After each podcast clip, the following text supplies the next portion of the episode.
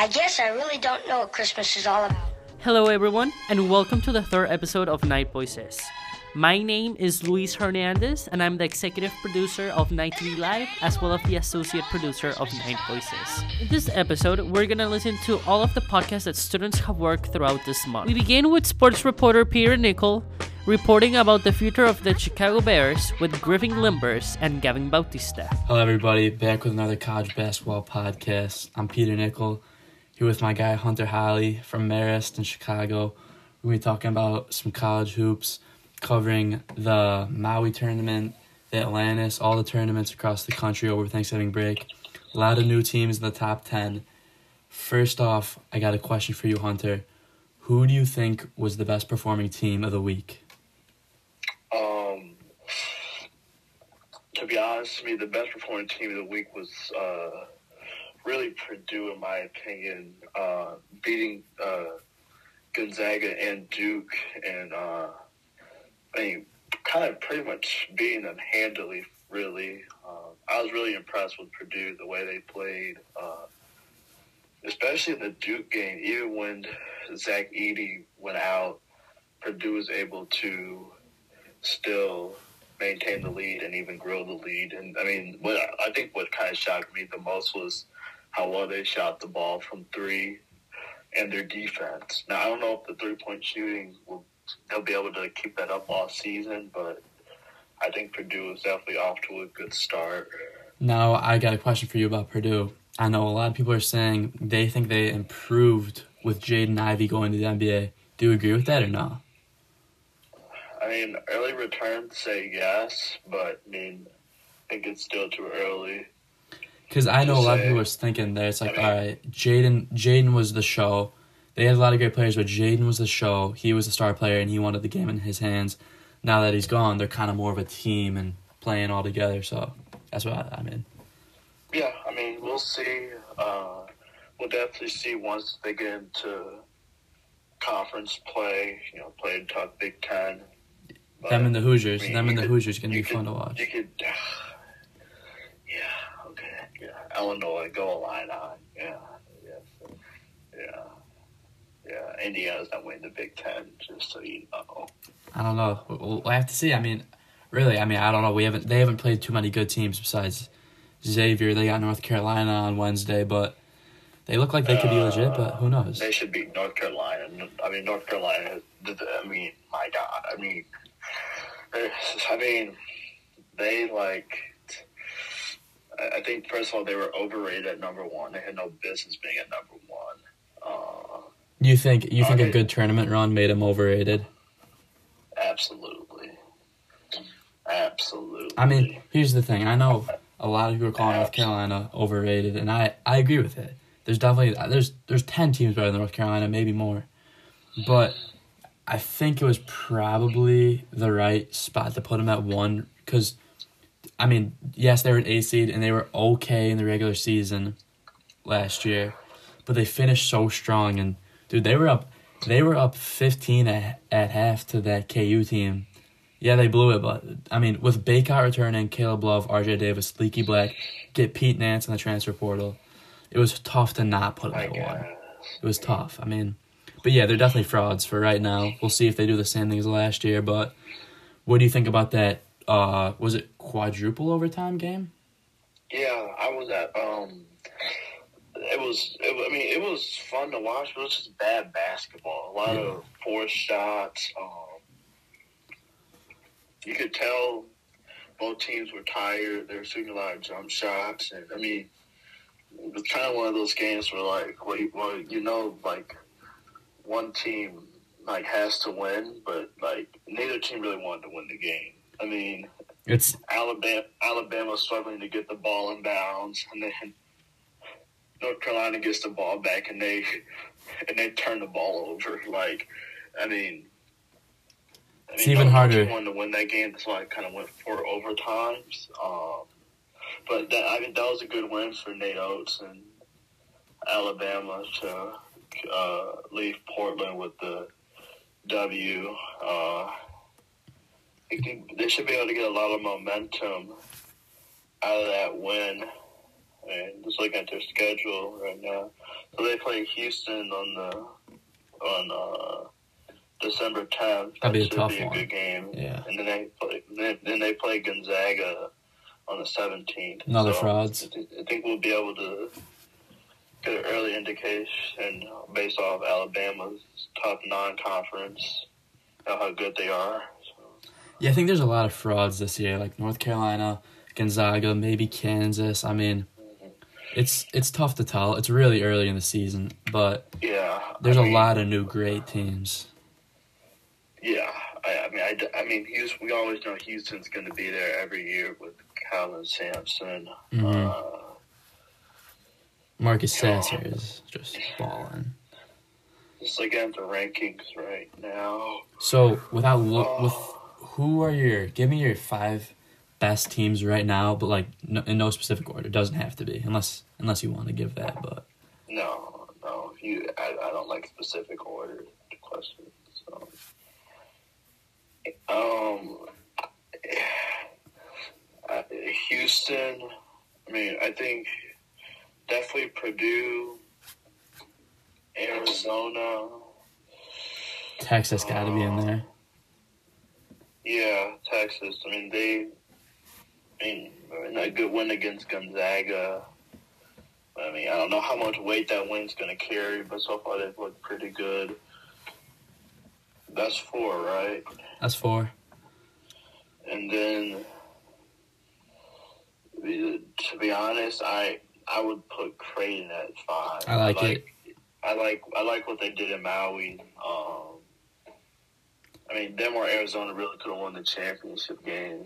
I would put three of those Maui teams in the top five for me right now. I'd have Creighton, Arizona, and Arkansas. Arkansas and Creighton went head to head, and Yeah. I mean, I I, I personally, I think Creighton's a better team. I wanted them to win the game, but refs were some of the officiating was questionable in that game for sure. But I think those three teams, Texas, Texas and Purdue, are probably my top teams right now. Houston's great, but I mean, they just had a who who would they just play where they barely beat?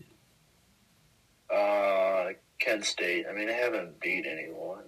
Yeah, I mean, they looked really good last year, but Oregon. I mean, they're not gonna. I mean, they play. I mean, they play Alabama in a few weeks. So Yeah, that's that'll be a good test. But like Gonzaga or Texas's when was seemed a lot more impressive. So for right now, it's got to be Texas, Purdue, and those three Maui teams for me. But yeah. and what do you think about the Wisconsin Kansas game? OT questionable calls. I Wisconsin. I I don't care about the officiating. You have to be able to. I mean, to get rebounds to close out the game. I mean, especially the second overtime. I Mhm. mean, I mean the first overtime only went overtime. I mean, uh, Connor Essegian just. I mean, He's a bucket. doesn't he has no idea where Bobby Pettiford is. He I mean Bobby Pettiford literally goes right behind him and gets the rebound.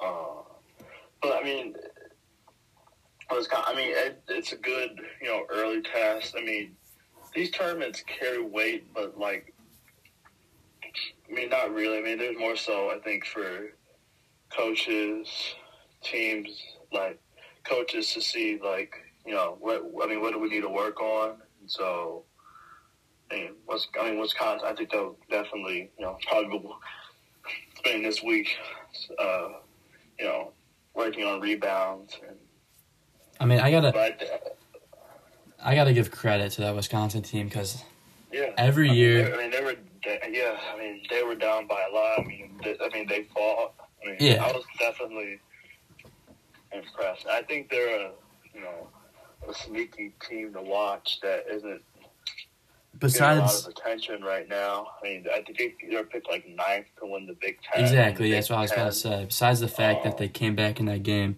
they're always projected or this year and last year projected bottom of the Big Ten. Last year they placed tied first for Big Ten. They just put up a good fight against KU. I mean, yeah, they're definitely, and they beat they beat Dayton. I mean, they didn't score a lot, but they beat Dayton, who was ranked, and so I they're too mean, team they watch. USC. I They mean, they can shoot the three ball, man. I mean, Connor Essegian, that kid, uh, did he did he miss a three? I mean, seriously. Yeah, I, I don't remember. I mean, he, he single handedly got got Wisconsin back into that game, and uh, Yeah. Bill Self was doing classic Bill Self, calling off his timeouts like three minutes apart. That's, when the team goes on a run, Bill Self calls like two timeouts in a run. So, Yeah, I mean, Wisconsin, they're a sneaky team. and They could be like underrated, but they don't have near the pieces to like go on a good run in the tournament and go to the Final Four or anything. I mean, they really need some bigger pieces than Connor Essegian and Tyler Wahl.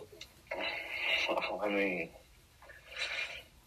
I they. I mean, I think last year's team was probably really equipped to make you know at least get to the Sweet 16. Even you lose Chucky Hepburn in the Iowa State game, and that I mean pretty much changes everything. Uh, You need a big. I think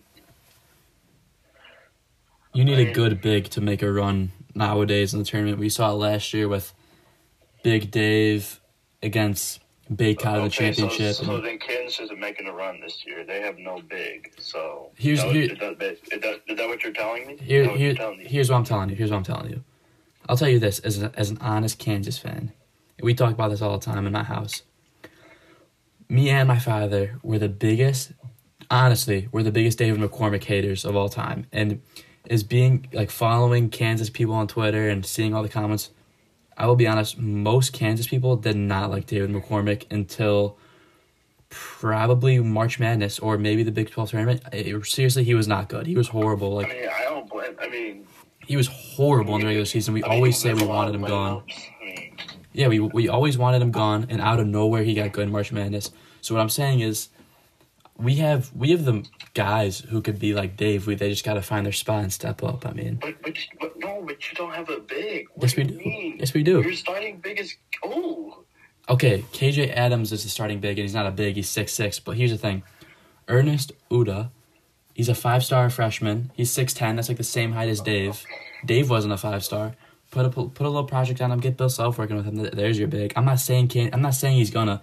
I'm saying it's a possibility. It's. I'm, what I'm saying is, I'm it's talking so. about this year. I know, and I'm Well, saying it's so they- early in the season. In and uh, bound for lands. I don't remember seeing him. I'm just. Yeah, he barely played. But I'm. I'm saying you.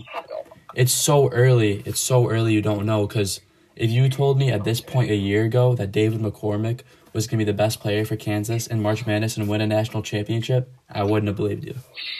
Yeah, and he, uh, uh, he, I mean, he was a great player on that on that championship team. But I mean, that was. I mean, Remy Martin was the best player on the court. Sure, Remy Martin had the biggest impact in the championship game, but throughout the Elite Eight and championship, we could not have done it without Dave. David McCormack is framed in my basement for a reason. Yeah, he got he got saved because Bacot got hurt, and, Uh, he was Oh, babying yes. Bacot. and well, he gets the he gets Brady Manek, and he scores a little jump hook. I mean, He was doing it all game. Knew, I mean, everyone knew that play was going to David, I mean, it worked. I mean, so yeah, but I don't see Kansas making a run. I mean, I don't. I don't. I mean, it's too early to tell. If you could have asked me, in, Yeah. you could have asked me in February last year, is Kansas gonna make it run, and I would have said no. I mean, really, I thought they were I mean, they were one seed, but that's only because they I won mean, the Big Twelve tournament. Especially after the Kentucky loss, you're like, hmm yeah, this Kansas team sucks, and oh boy, Kentucky is really good, and Yeah, you saw how that worked out. Kentucky loses first round, and That's why college basketball's Kansas amazing. wins the national championship. You just never know. Yeah, I mean, that's mean, that's what you like about college basketball when it comes down. I mean, when it gets to March, I mean, anything can happen. The excitement of those three, four weeks. You know, All right, well, that's enough last year KU talk. It's early in the season. We'll be we'll be back in a little bit to update on the team, see who's frauds and who's not, see if KU's got their big guy yet. Thank you for listening, everybody. It's Peter Nickel reporting for Night Voices. Next, reporter Dean Carlson takes a look at everything that has been happening in the 2022-2023 NBA season. With the championship going to the Warriors last season in the NBA, a lot has changed since then. Even though we are just a few weeks into the season, there are lots of issues and situations that were created. Take the Brooklyn Nets, for instance. Steve Nash, the Nets head coach, was fired due to, quote, the team struggling on the court and faced criticism for off the court actions of the star guard Kyrie Irving, unquote, according to New York Times. And hopefully, with this new coach, the Nets will be able to do better this playoff series, on the contrary to last year's messy performance. NBA superfan ever since he was in second grade, Bobby Reifke has a lot to say on this topic. I personally didn't like that decision. Um, I don't know if it had to do with Kyrie, but if it did, then that made it even worse. I feel like, I mean, he obviously he wasn't the best coach. He had all the pieces around him, so obviously when you have all the pieces, all they have to do is be healthy and play basketball, and that's it. I feel like him coaching didn't really didn't really have much to do with him being fired. What do you think it had to do with? I feel like it had to do with Kyrie Irving and how he like like how Steve Nash like handled it, I guess. With the introduction of the Brooklyn Nets, there is no way we could pass up on talking about Ben Simmons. However, Reifke backs up the horrendous player by saying it's not his fault. Coming from a Sixers fan, he has so much more potential than what he's doing. Do you think he's willing to unlock that potential right now? Right now, no. When I don't know why he couldn't. I mean, it just seems like he's like scared. You know, he fouls out of a lot of games. It seems like mentally he's not really in the right spot, and I don't think he really has been.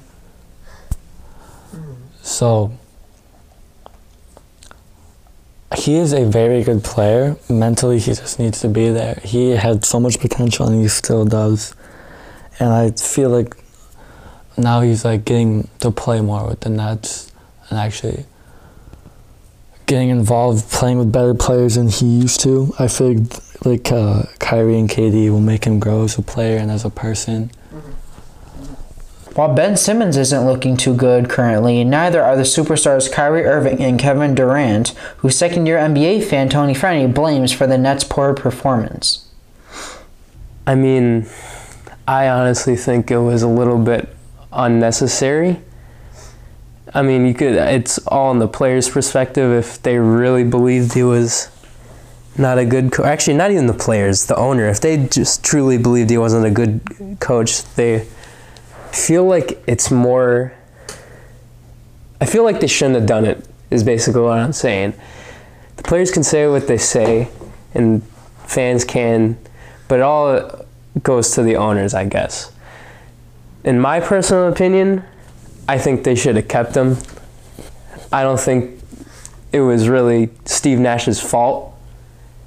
I'd say, if anything, it was those two guys with the name of KD and Kyrie were the main issue. why is that? Why? I mean,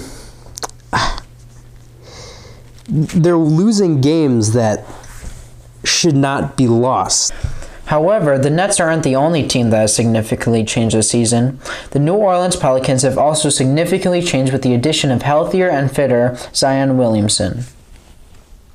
Um, I feel like Zion is a generational talent. Um, I feel like the Pelicans would have probably won a championship by now if he wasn't hurt um, for like two, three years, I think. so I feel like he, healthy, he's probably one of the best players in the NBA, and he probably will be one of the best players in the in the NBA when it's all said and done. I love Zion. I think he's he's like LeBron. Obviously, he's just bigger. I feel like, mm. but I feel like he he plays like LeBron a lot. His shooting still needs to get there, but he's de- he's definitely gonna help the Pelicans out a lot in the future. Now that we're talking about the NBA, there is no way I can pass up on talking about the Bulls. Seeing the Bulls last year make the playoffs put hope in most eyes. And with this new season starting, they are already taking things up a notch. Being a Bulls superfan, Tony Frenny agrees. It's uh, playoff ready, yes.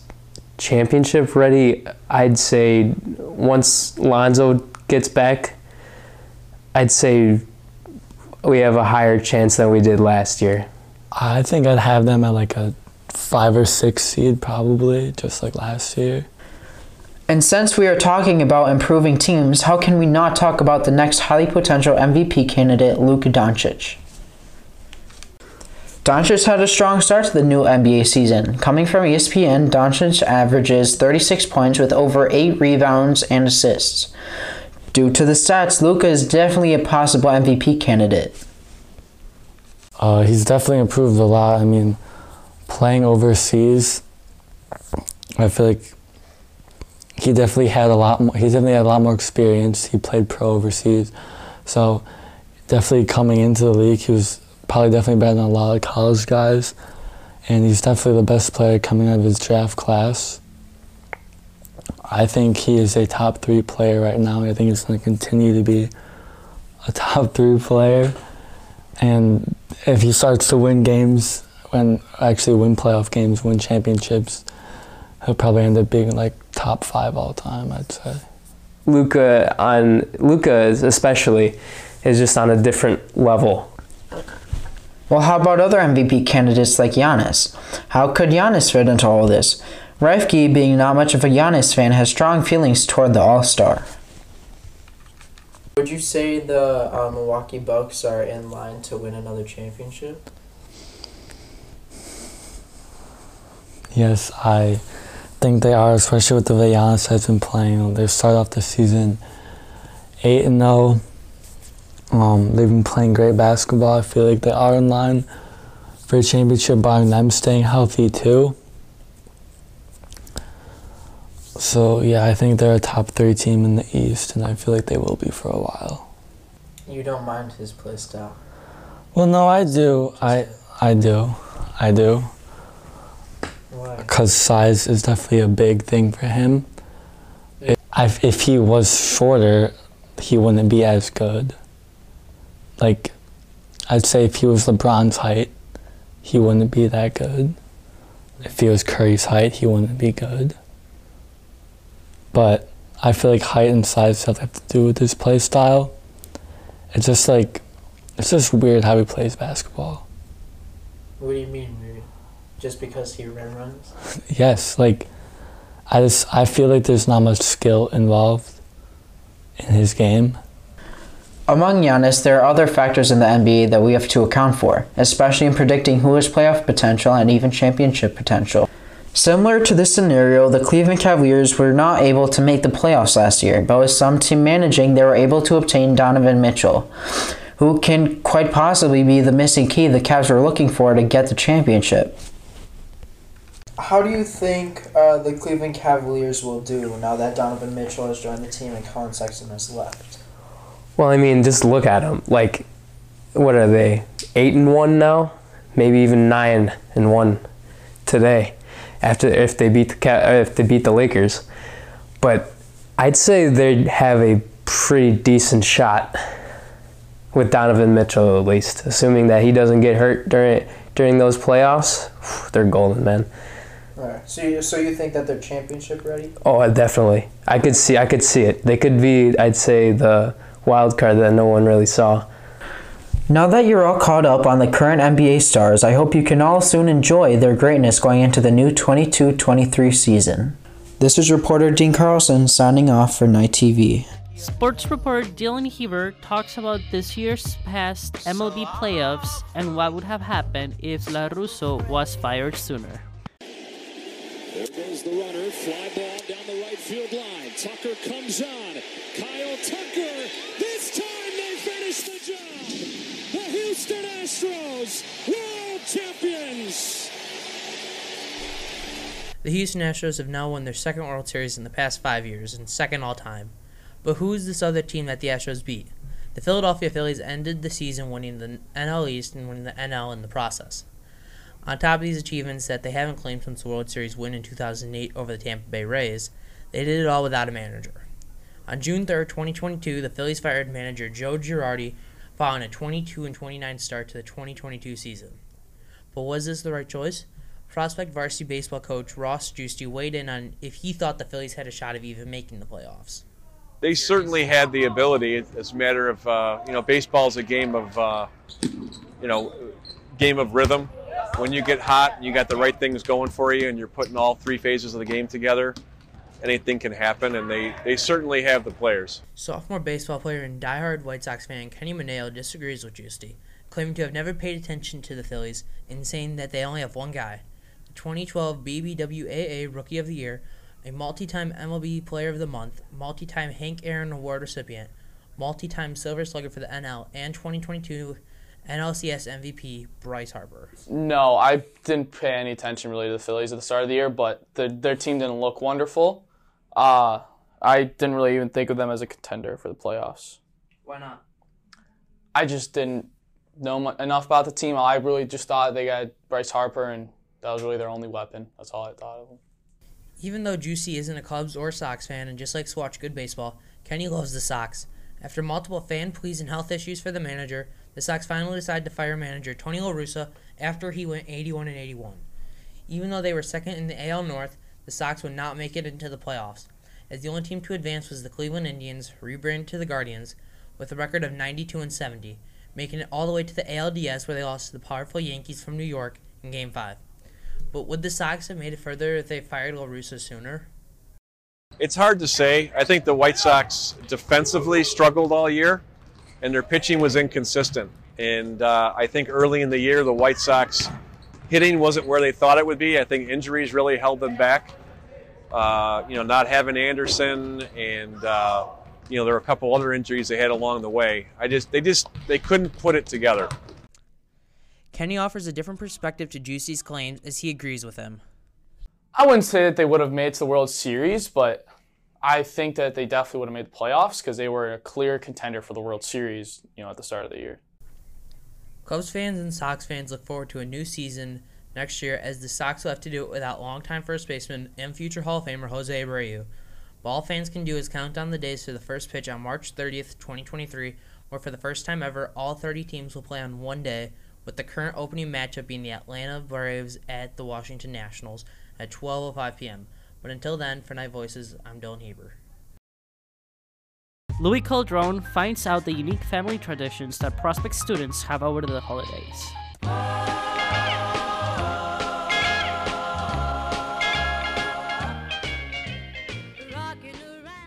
The special time we call the holidays is a time that is all, for all to enjoy. The time spent with family and friends and the getting together to celebrate the holidays that are unique to us all and that everyone enjoys.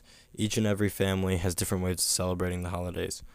That's what makes the holiday so special. Mia Lardizabal talks about some of her family traditions on No- Noche Buena. Um, so during the holiday season, my family likes to put up this. Um, it's like a star-shaped lantern called a parol, um, and it it has like a star in the middle that emits light, and that light is supposed to represent like kind of pushing away the darkness in the world and like trying to celebrate the holidays in light. And then other things we do is that we roast a whole pig, like an actual like whole pig. It's it takes hours to cook, and then we invite all of our family over, and then we have a big feast, and then we eat the pork together. Another main holiday that a ton of people celebrate is Hanukkah, a Jewish holiday. Jacob Gregerman has gives some information about some of the main parts of Hanukkah that he celebrates. Um, it's a normally like we uh, will light the candles together for the eight nights, say a few prayers, um, and then usually you'll do presents after that. Usually leave the biggest present to the last night. The most cheerful time of the year, Christmas, has some very traditional ways in every family. Everyone can usually celebrate in a different way, like Grant Sherman, who celebrates Christmas. Um, he gives a rundown of some of his traditions that he does during um, when he celebrates Christmas. Uh, on Christmas Eve, we go to my dad's parents, so my uh, my dad's of grandparents, and we'll usually go to church. And I always remember seeing the uh, Hallelujah chorus uh, with the choir. They call up anyone who uh, wants to or feels the need to sing, uh, and we can go ahead and sing there. Um, for my grandparents on my mom's side, uh, we'll usually break off like almost like a wafer, kind of like for communion, and we'll say what we're uh, thankful for for that year. and uh, like a goal for next year. Um, for New Year's, I don't really do anything special, really. Um, kind of just the basic, like uh, Happy New Year's and stuff, and a countdown. But that, that's all I can really think of. In Filipino culture, there are certain games and foods that they do to celebrate. Lardizabal explains some of those foods and games that they eat and play to celebrate. We also have a lot of like desserts made out of sticky rice. Um, we have this one um, dessert called suman, and it's like sticky rice that's wrapped up in banana leaves, and then you steam it, and then when you eat it, you open it up, and then you put like this sugar syrup over it. we don't like. Oh well, we don't really play specific games, but a big part of Filipino culture is karaoke. So like we like to stay up singing with like a karaoke machine, and we just end up singing for hours because that's something we really like doing. In the Jewish religion, there are some foods that Gregorman enjoys. Oh yeah, gelt. G E L T. Uh, it's like a fun candy. Um, but you uh, like potato pancakes are a big one. To pass the time, Sherman goes through some of the things he loves during the holidays and some of the food and the games that he enjoys. Uh, during New Year's, we usually play a game of like Life or Monopoly, uh, just to spend some time, spare some time before the, the New Year hits. Um, I would say for food, uh, we always have a ham uh, at both Christmases, uh, like usual. Um, my my my granny, my my dad's mom, makes us uh, great baked beans. While these are only three traditions from different people, there are so many more traditions through the holidays. Once again, that's what makes this time of the year so special because no matter what, you are always having a great time with your family. Lardizabal expresses how she enjoys her time with her family. Um, my favorite part is definitely staying up until midnight to open the gifts because like we spend the whole day anticipating it and then we try to stay awake and try not to fall asleep. And then when midnight comes, we just all open the presents together. Wishing you a happy holidays, this is Louis Calderon reporting for Night Voices.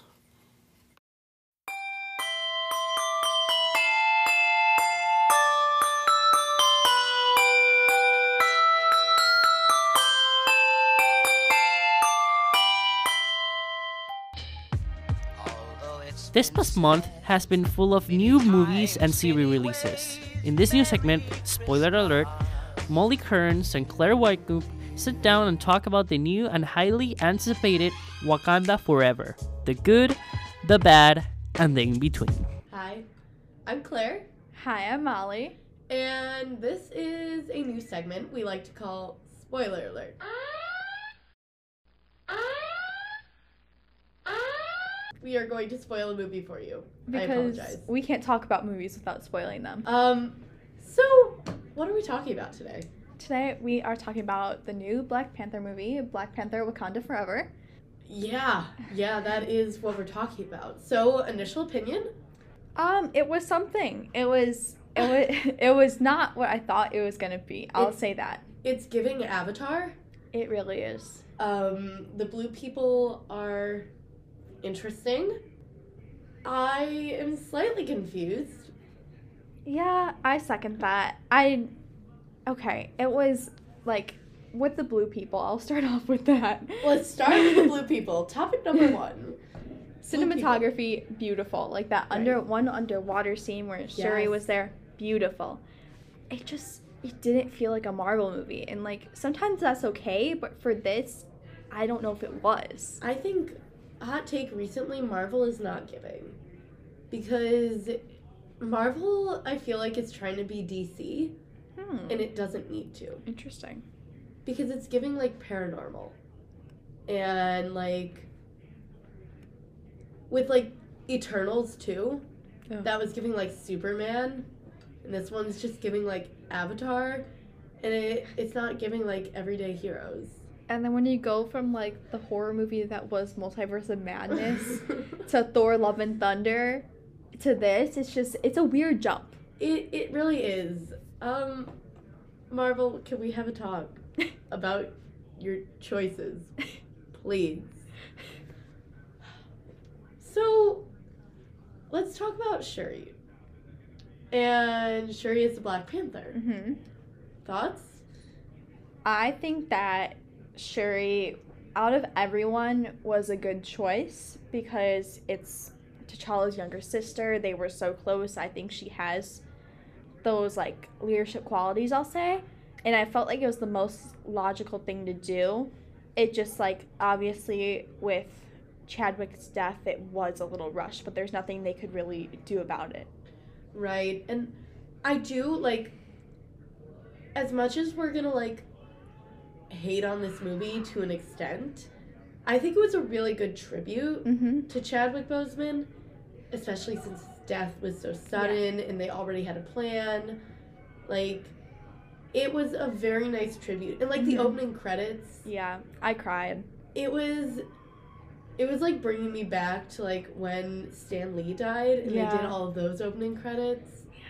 So it felt like a really nice tribute. It just the storyline was not what I thought it was gonna be. I I guess agree. I'll go with that. I think that starting you first start off it's it was very sad at the beginning like that was so emotional just like having his funeral there like you could tell that wasn't really acting like it was true emotion and then you have the opening credits and then it's sort of like like I said before it was a it's a weird jump the rest of the movie Yeah. Yeah. Uh, we go from oh no, he's dead to ocean people. Uh, Ah. right? So initial thoughts on there being another world A vibranium question mark? Eh. Uh, I think also the way they introduced it, where you have just like these people, just like these sirens, like Popping out of the ocean like that was freaky. I'm watching it and I was like, uh oh. like something's gonna come out of the ocean. It's gonna be a whale. And then it was a person and I, and then he flies. Can we talk about the can we talk about the wings on his ankles? I get it. He's he's special. He's not like other mer people. So can we can we talk about the wings on his feet? Because why?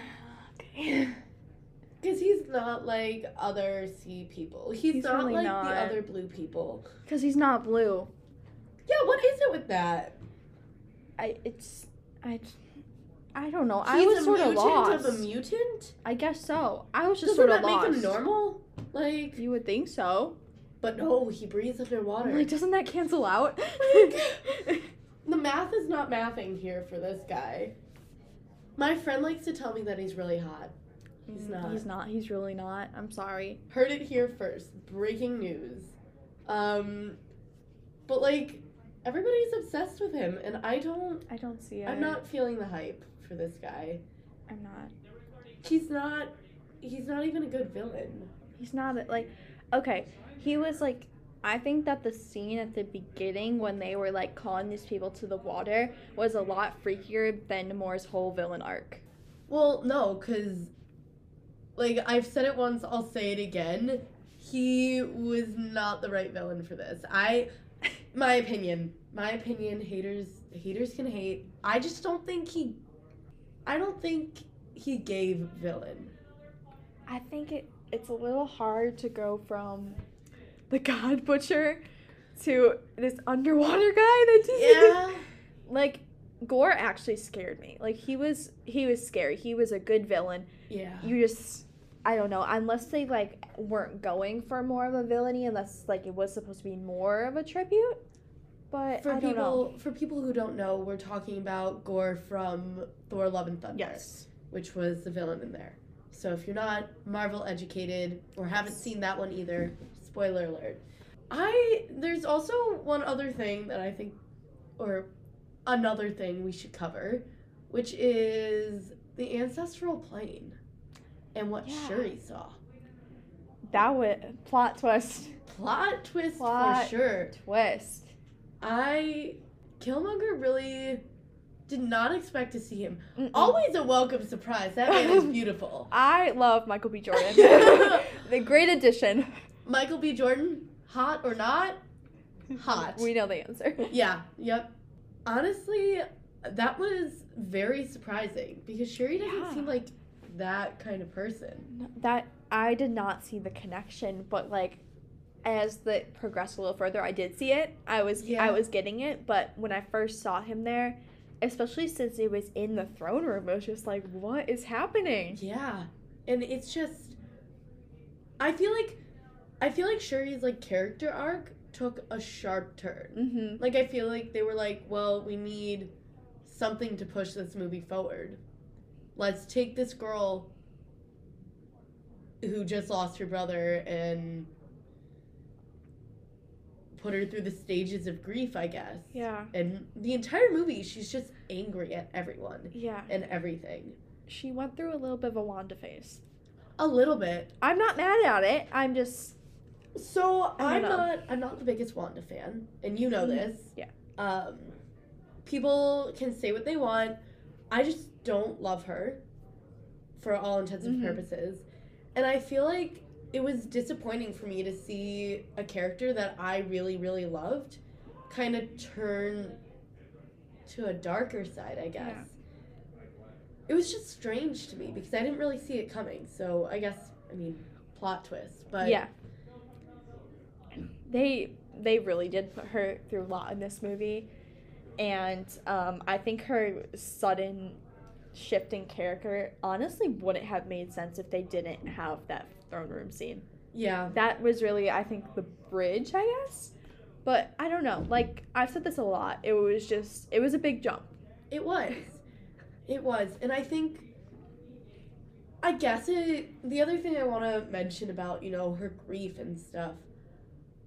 I don't know if it was needed, but I I mean, I guess it helped. Mm-hmm. Just it was shocking to see Yeah. the queen die. It was shocking I was surprised that they did that. Like that they Wait. went there. with what with everything else that was already going on with Right. this. And then, like, just to add to that, I guess this was like a part of hope for her. But can we talk about the end credit scene? Yeah. What? Can I just what? What? You're telling me he had a son this whole time? with the same name. I like I like I, I love it. I like that part. That was I think that I like I said, big surprise. I cried. But Yeah. Yeah, I I loved it. Yeah. Because I as much as like some of these newer movies aren't totally doing it Mhm. for me, I see what they're trying to do because they're pushing way for like the new Avengers and Yeah. all of that. And so him having a son pushes that forward and like Mhm. Allows space for everything. And the other thing in the show that's like new Avenger E quote unquote um is what was her name? Riri? Riri Riri Williams. yeah, the girl who made the vibranium drill. Mhm. I'm waving my fist in the air like a weird person. Like she's drilling. But I'm drilling. um, I'm either drilling or I'm washing windows. Who will know?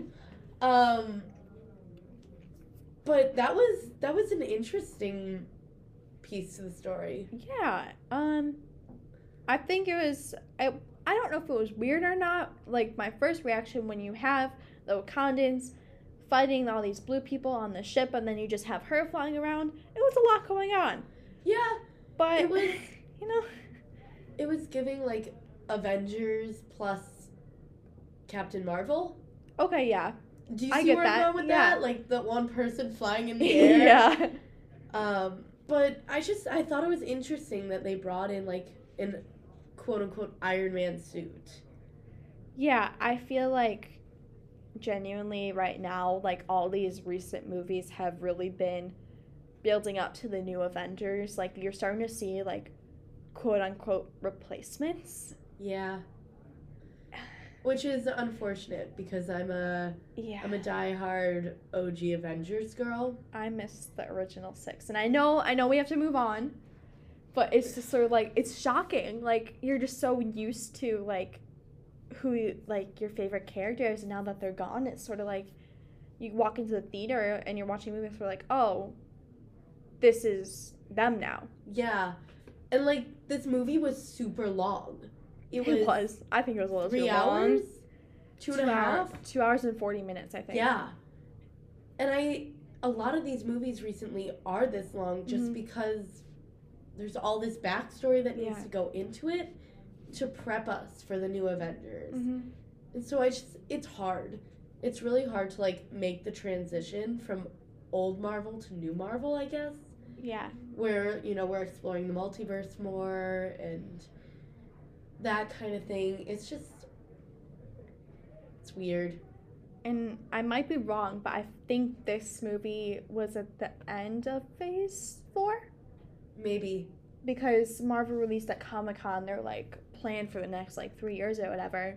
You can really see like through these most recent movies what's taking shape. Yeah, it's just it's interesting. It is interesting. It's it's cool to see it, you know, all play out and Mhm. be like see the Yeah. whole picture form the way we didn't really with the original Avengers. Mm-hmm. But it's just it's hard to let go of like all that stuff that we love. It's you know? bittersweet. Yeah. It's bittersweet. Any last? I don't think so. Should should we recap? Yeah. First, beautiful tribute to Chadwick Boseman. For sure. They Sec- did that well. Yeah, definitely. Second, blue people. Weird. Lots of blue people. it was definitely giving Avatar. Mixed with a little bit of Smurfs, but more Avatar. More Yeah. Avatar. Yeah. Um, interesting. We'll put it like we'll put it that way. If I had to describe this movie in one word, I would say interesting for sure. interesting Um, third, the mutant of a mutant. The villain. That was not very villainy. I okay. Can I just say this? I I felt like they were gonna like the original plan was to try and go for a love arc between him and Shuri. It was giving Kylo Ren and Rey. Thank you, thank you, thank you. Oh my gosh! At least I'm not alone in this. Yeah. Because when like she goes down and they're like talking about his family and he's like, "Oh, I'm Oh, opening here's this bracelet.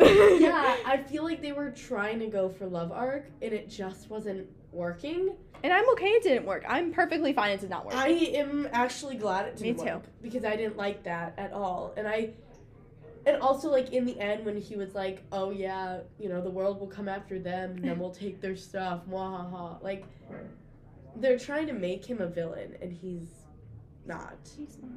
I'm sorry. They I- tried to make him a love interest and he still wasn't. I'm sorry, Namor, if I hurt your feelings. I'm not. I'm, I'm not. I don't like him. And uh, on a scale from hot to not, he is not not. um, and then finally, just moving into a new era of Marvel. So yeah. it's hard. It is hard, but We're moving on. We're moving We're on. grieving. we're graduating. um, but I guess that's. I get that's all I have to say Me about too. this movie. Me too. In one word, Interesting. interesting. Yep. All right. Well, I'm Claire. I'm Molly, and we are signing off from Night Voices.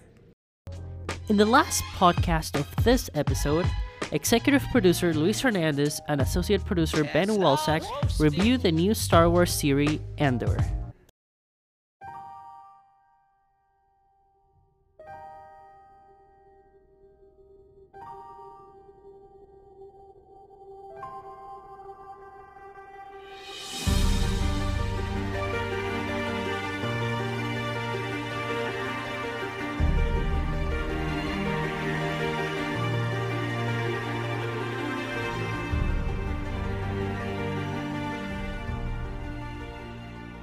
Hello everyone, my name is Luis Hernandez and I'm here with Ben Walsack to talk about the new Andor series streaming exclusively on Disney Plus. So Ben, what has been your thoughts on this uh, season so far? I've been loving it, and you know I can't wait for the season finale. I cannot wait for season two.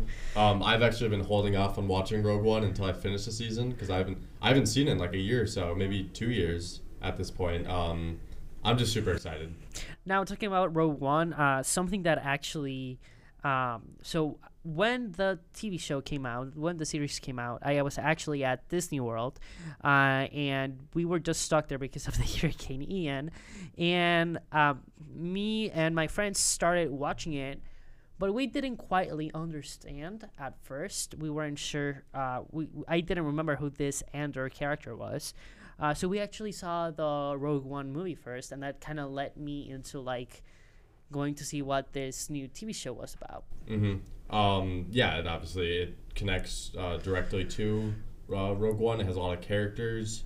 In fact, actually, did you know that um, in the episode that we're going to talk about, One Way Out, the guy who he escapes with in like the final scene, um, that is actually one of the people that he helps uh, storm the beach in in Rogue One. Helps him storm the beach. Oh, actually? Yeah. Oh, so we're just gonna be seeing all how uh, Andor get uh, is is basically comes part of the rebellion. His way up to um, how the rebellion started and how they achieved to finally steal the first or uh, the first plans of the first Death Star, which is incredible. So far, um, I've loved seeing how we're seeing more about the um, empire that we haven't been able to see in some past movies. Of course, we able to see, but only like higher ranks, not really on how it's actually affecting um, each planet, if you want to say. Uh, in one of the episodes, episode number number six, we saw Aldhani heist and how uh, the im- the imper- imperial.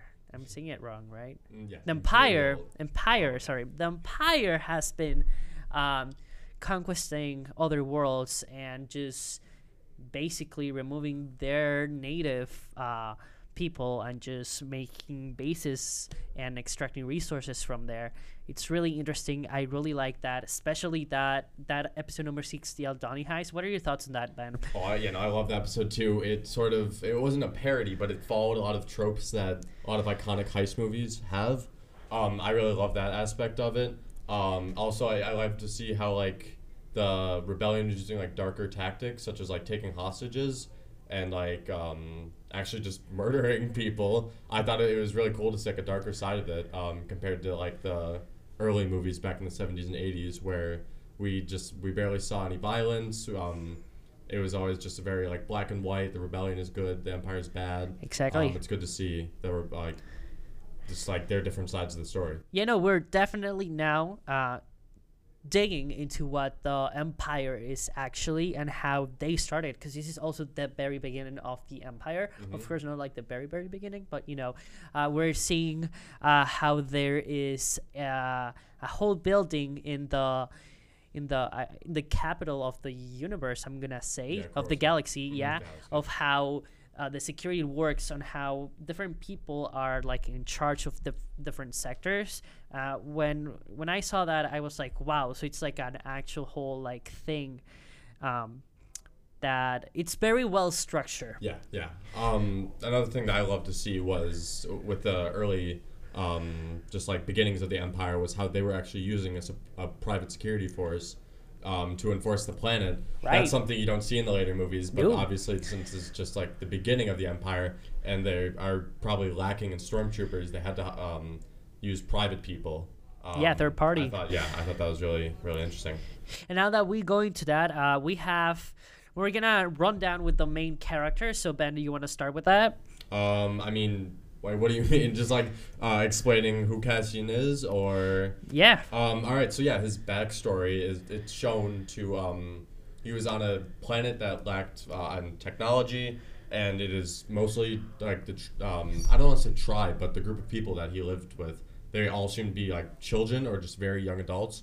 Um, and I'm it kind of I guess it hinted at all of their parents being killed off in some sort of either empire. I, I believe it was actually the separatists that um, killed them off. Yes, I think that it was them that It was killed them. Yeah. connecting, yeah, to sort of um, sort of more of the Clone Wars era, which I really liked. Um, yeah, I, I thought they did a really good job showing like Cassian's backstory, but not like go like holding your hand and just following you through all of it. They just um, sort of hinted at a lot of stuff uh, and kind of left it up to you to interpret. Oh no, no, totally. We also have this um, character called Syril Karn, that he is one of the officers from that third-party security company that we see uh, that it's linked to the Empire.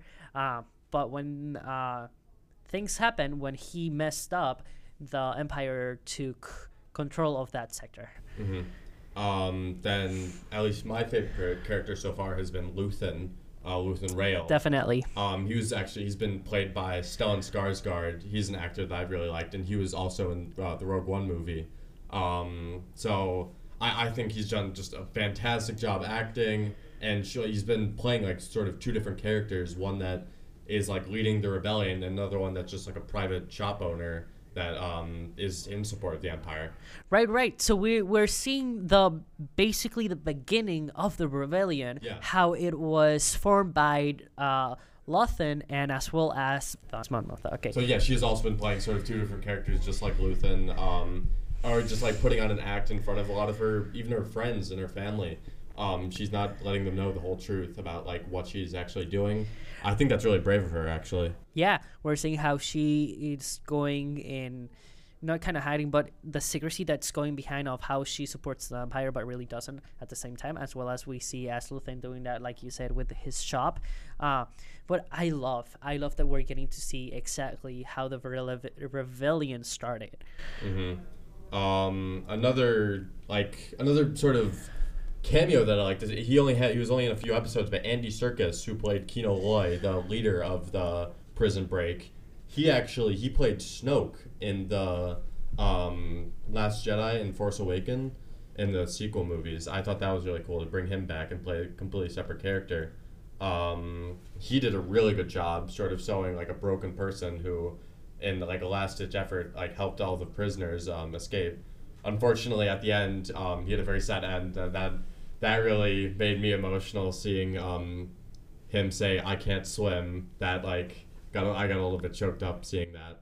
Now I didn't know that. So the supreme leader Mhm. is Is played by the same guy who played Kino, which help Yeah. Andor escape and basically destroy the Mhm. that that wow that's crazy. Yeah. Now, do we know why they're doing it this way?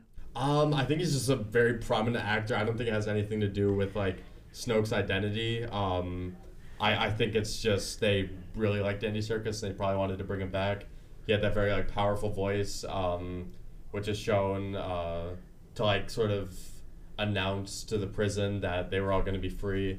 I really like that moment. Um, where he gave that great speech, and actually, there have been a lot of just great speeches throughout this um, this TV show. Yeah, there has been, um, and unfortunately, I'm not that big of a fan of um, not speeches, but at the beginning, I am gonna say this. I thought it was boring. I was having a hard time watching the show, but then as we got to episode six, I it just exploded my mind. And then uh, when we got to uh, episode ten, that's when I I, I really got uh, engaged with this new uh, series because it, it's just amazing seeing the back history of the Empire. Yeah, yeah. Um, and just going back to those speeches, Luthen with that like amazing speech about like all the things he's had to give up, um, and just like also uh, Mon Mothma giving a great speech to her sister, Yep. um, and sort of uh, Forest Whitaker was actually he was in Rogue One as well, playing Saw Gerrera. Um, Oh. He's been just like playing the same character, but I think he's done a really good job. Um, I th- this this show has just done a really like great job, not only using cameos Right. and just um, sort of like fan service to help guide it. It's been like pretty much completely separate from all the movies, and it's been just been a genuinely good TV show. Like I've been really invested in it. Oh, and I think uh, more than 57,000 people that have uh, reviewed uh, this TV show in IMDb I agree with you. I was reading some of the reviews, and everyone is just saying that how crazy and how well structured this is. I'm gonna read this uh, review by Charlie D M O N D from um, IMDb. Uh, they're saying, oh, if I can find it again, uh, it is clear that who wrote uh, it is clear that who wrote the script for Andor needs to be promoted to a higher role within Disney hierarchy of writers because they actually know how to write a coherent story that doesn't trip over itself. Andor is manufactured without being explicit. It is gripping on real wish list, being completely fictional. In fact, it does so well in portraying the reality of its characters that parallels can be drawn to real life. Apartheid, such as the South Africa apartheid struggle. The struggle had people who had to do things that were bad for a good cause. There's no negotiate negotiating the morality, and it is the same in Andor. It holds no punches in portraying reality, and that's why Andor is the best Star Wars series. This is from Charlie E D M O N D in IMB, and I totally agree with um, Charlie. Um, it's definitely well structured uh, in uh, point of view of uh, a, of a writer. Um, but like I said, my opinion is yes, I love this. I love the series. I love how we're getting to watch all the Imperial stuff. But it does get boring at some point. I yeah no I understand that, but I've been enjoying it a lot more. Um, at least just dialogue wise, I've been I was looking this up. The scriptwriter for um, the TV show, he also wrote the Jason Bourne movies and the original Rogue One movie, which this is based off of. Um, I know the the Mandalorian is the other TV show that a lot of people have been comparing this to, and Yep. I've actually I've been liking this a little bit more than Mandalorian, Oh, just because I agree um, with you. Yeah, I, I I love the Mandalorian, but this is just there's so much more dialogue going on. It's just like people talking, and I, I love that in Star Wars. I love just like world building, um, all the world building that they do inside of this. Uh, inside this um Just seeing all the behind the scenes. yeah exactly it, it, it's really cool um Totally. And to finish up uh, this podcast, we do want to talk about the last episode that just came out. Oh my god. Yes. When I was before we recorded this, I was watching the last couple of minutes of the show, and how the the heck did um Luthen. The Luthen. scene with the starfighter. How, so, that like- was gotta be one of my favorite space scenes. In Oh, Star Wars. totally. Like maybe even my favorite. Like that was amazing. Like we for- saw lasers we saw uh, him destroying the uh, the Uh, the tractor So, yeah, the, tractor yeah yeah yeah yeah it, it's just crazy i never thought someone could have done this in Mhm. the way that he did Yeah, no, um, and then the thing I was telling Luis as he was watching it was that um, that massive star cruiser that is shown on that the Empire is using that is actually an original design, original concept design that they that they brought back from the 1970s and they made it into an actual ship, and I thought that was really cool. Unfortunately, the concept designer did pass away this year, but um, I thought it was cool that I hope he got to see um, his design like put into production next week or next Wednesday for the final episode, and next year for season two. all right thank you so much guys for tuning in on today's review my name is luis hernandez and i'm accompanied by ben walsack and make sure to check out all of our stories in prospector.now.com uh, and just keep updated with all of what's happening here at prospect high school And do not forget to tune in to Night TV Live. Oh yeah, we're gonna start just with the uh, winter season. We're gonna have some wrestling. We're gonna have some boys and girls basketball as well as some boys swim and dive. Thank you so much, guys, for listening to us. My name is Luis Hernandez, signing off for Night Voices.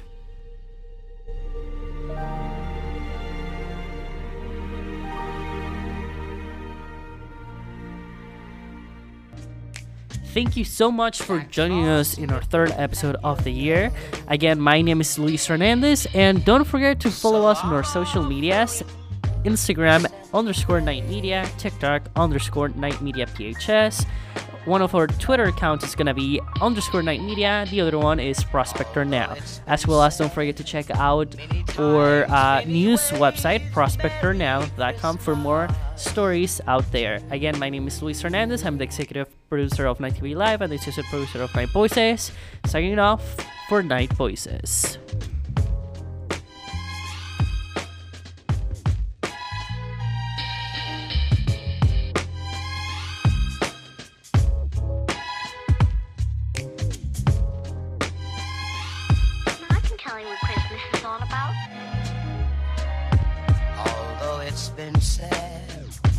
Many times, many ways. Merry Christmas.